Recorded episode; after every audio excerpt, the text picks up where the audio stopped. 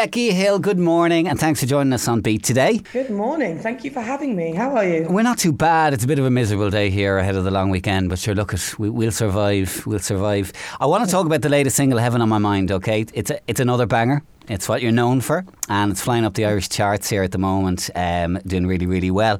I read though that when you wrote it, uh, you weren't in, in the best place, but yet it's such an uplifting and happy song. Can kind of positivity come from the darker places?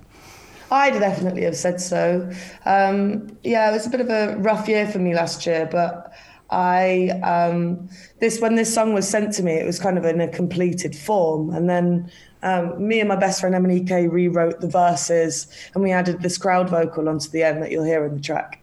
And um, and yeah, it, it was what was so refreshing. I mean, firstly, I loved the melody of the chorus, and I'd never heard anything so kind of sing-songy. Mm. The way it's almost nursery rhyme in that in that chorus, the way the the, the melody is. Um, but yeah, it helped me through a lot of um, dark times last year. And I feel like now the whole world is going through a dark time. Um, then hopefully other people can find some solace in it as well. Mm. You mentioned MNEK there. I mean, he's very much man of the moment with, with, his own track as well. But a lot of people don't realise just how many songs, like yourself, he's kind of been involved in with all the Jax Jones stuff and you know other st- Sigala stuff as well. Yeah, I mean, me and him had our first number one together about four years ago um, where we'd written Overdrive by Oliver Heldens. Um, and we just wasn't, we weren't really expecting that to be as big as it was. Mm. Um, but people don't really know. MNEK's been having number ones for years. Yeah. Like he's he's one of the most well respected and youngest producers that I've ever worked with. Mm. You know, I met him when I was 18 and he was 17 years old. In our first writing session, we wrote my first single, which got me signed to my first record de- de- label. Amazing. You know, the what MNEK has done for me in my career has has been incredible. Mm. I've got a lot to thank him for, actually. And you're still close. You hang out when you can. Yes, yeah, yeah. Um, I saw him not so long ago, actually. There's there's a song that me and my friend wrote that he cannot stop listening to at the moment, which he's like, please, please let me record your vocals for this, Becky. And I'm like, oh, okay, okay.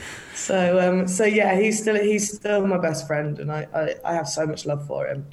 Uh, the other thing about Heaven on My Mind, uh, which I love when I uh, following you on social media, is uh, people's own interpretation when it comes to dance. And at TikTok, it's really, really taken off. I mean, that must give you quite a lot of joy when you open up TikTok and you see all these people putting their own spin on on your work.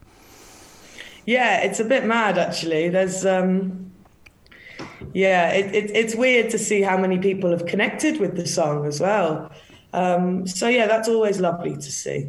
I always get a bit depressed opening up TikTok though because people are such good dancers and I, I have two left feet. So, mate, you and me both. Um, the album is coming, the debut album. Um, what can you tell us about that at the moment? It is. It has taken me about eight or nine years to write. Wow. Um, and I think people will see quite a different side to me on that album. I think for a long time people may have thought, you know, whether I'm just I'm somebody that writes and sings summer songs or or something to dance to or whatever.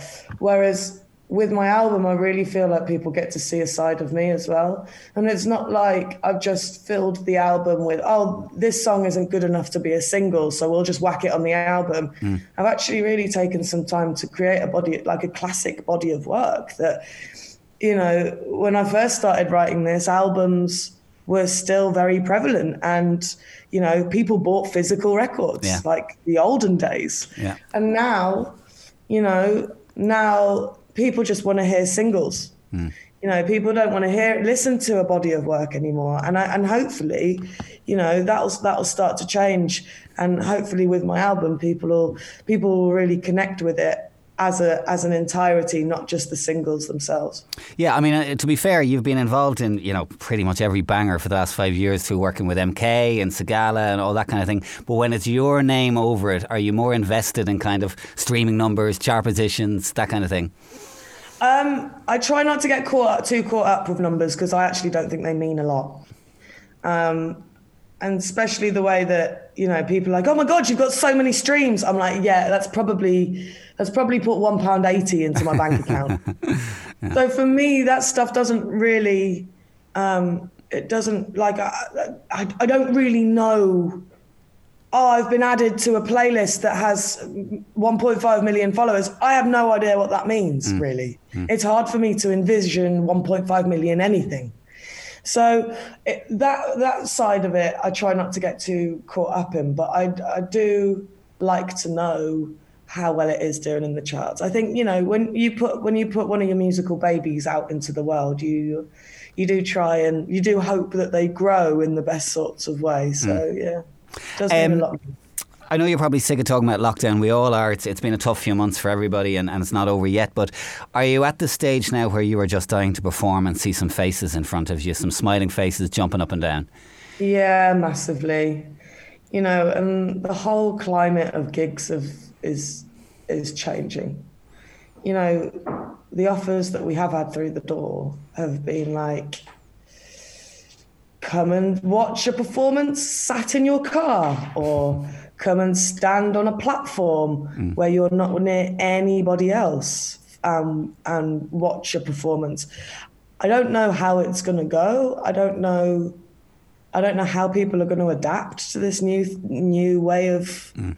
partying to mm. people that they want to see live.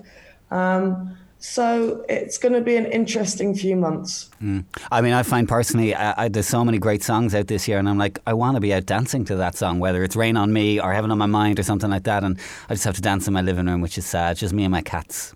Oh, well, I think you're not the only one. I, I do that as well. uh, I just want to touch very quickly because you're, you're, moving into the audio space as well, away from music. And uh, your podcast is really taken off, The, the Art of Rave. Uh, is that something that's a real passion project for you? Massively. I absolutely adore that podcast. And you know what? I don't I don't really see anybody else kind of have being a pop star and also trying to be a podcast presenter as well. So it's it's mm. it's a really nice string to add to my bow. Mm. Um, and not only that, like I love what we're talking about. I love listening to rave stories. I love, you know, hearing old old stories about oh I was at this rave once and this happened and then we went there and mm. you know nobody had it on film because mobile phones weren't a thing back then you know and especially because I was born in 94 you know it I've always felt like I've missed out on the best years of rave and mm. I thought who better to talk to about this than the people that were there mm. so I've had some incredible um, guests on like Pete Tong and Andy C and DJ Zinc, and it's been absolutely fascinating. Mm. I nearly so I'm very, I'm very glad I've done that. I nearly fell off the chair yesterday when I saw that Pete Tong was 60. Unbelievable, you know these, you know. Yes, it's phenomenal. Yeah, he's incredible, and I, I was doing the Ibiza Classics um, tour with him, and that's kind of what sparked off the whole idea, uh, whole idea really. Mm. Um, and he's so lovely; like he was so willing to be a part of the podcast, and mm. you know, so yeah, good, good. I would recommend it to anybody who either feels like they've missed out on the golden era of rave or feel like the golden era of rave has gone. Mm. Um, it's very interesting. The Art of Rave, you can find it where you find your podcasts. Okay, a single, as we said, Heaven on My Mind. Do we have a, a kind of rough timeline on album when we can expect it, Becky? It'll be um, the beginning of next year, I'd have said. Um, nobody obviously can tour at the moment, yeah. so um, we're trying to put a tour in at the um, halfway through next year, so people can actually come and they've listened to the album and now they can see it live. Mm. Um, so that's really exciting. Um, and it's it's getting finished up now, and I feel like it's really really close to being being, you know, out there. So I'm super happy. Amazing. Well, we look forward to having you back in Ireland really, really soon and maybe having a bit of a party. Yes, please. uh, continued success and thanks so much for your time today, Becky. Bless you. No, thank you so much for your time as well. And thank you for supporting the single. I really hope you have a lovely weekend. Thank Cheers. you so much. Cheers, guys. Thanks a million. Bye. This is Beat.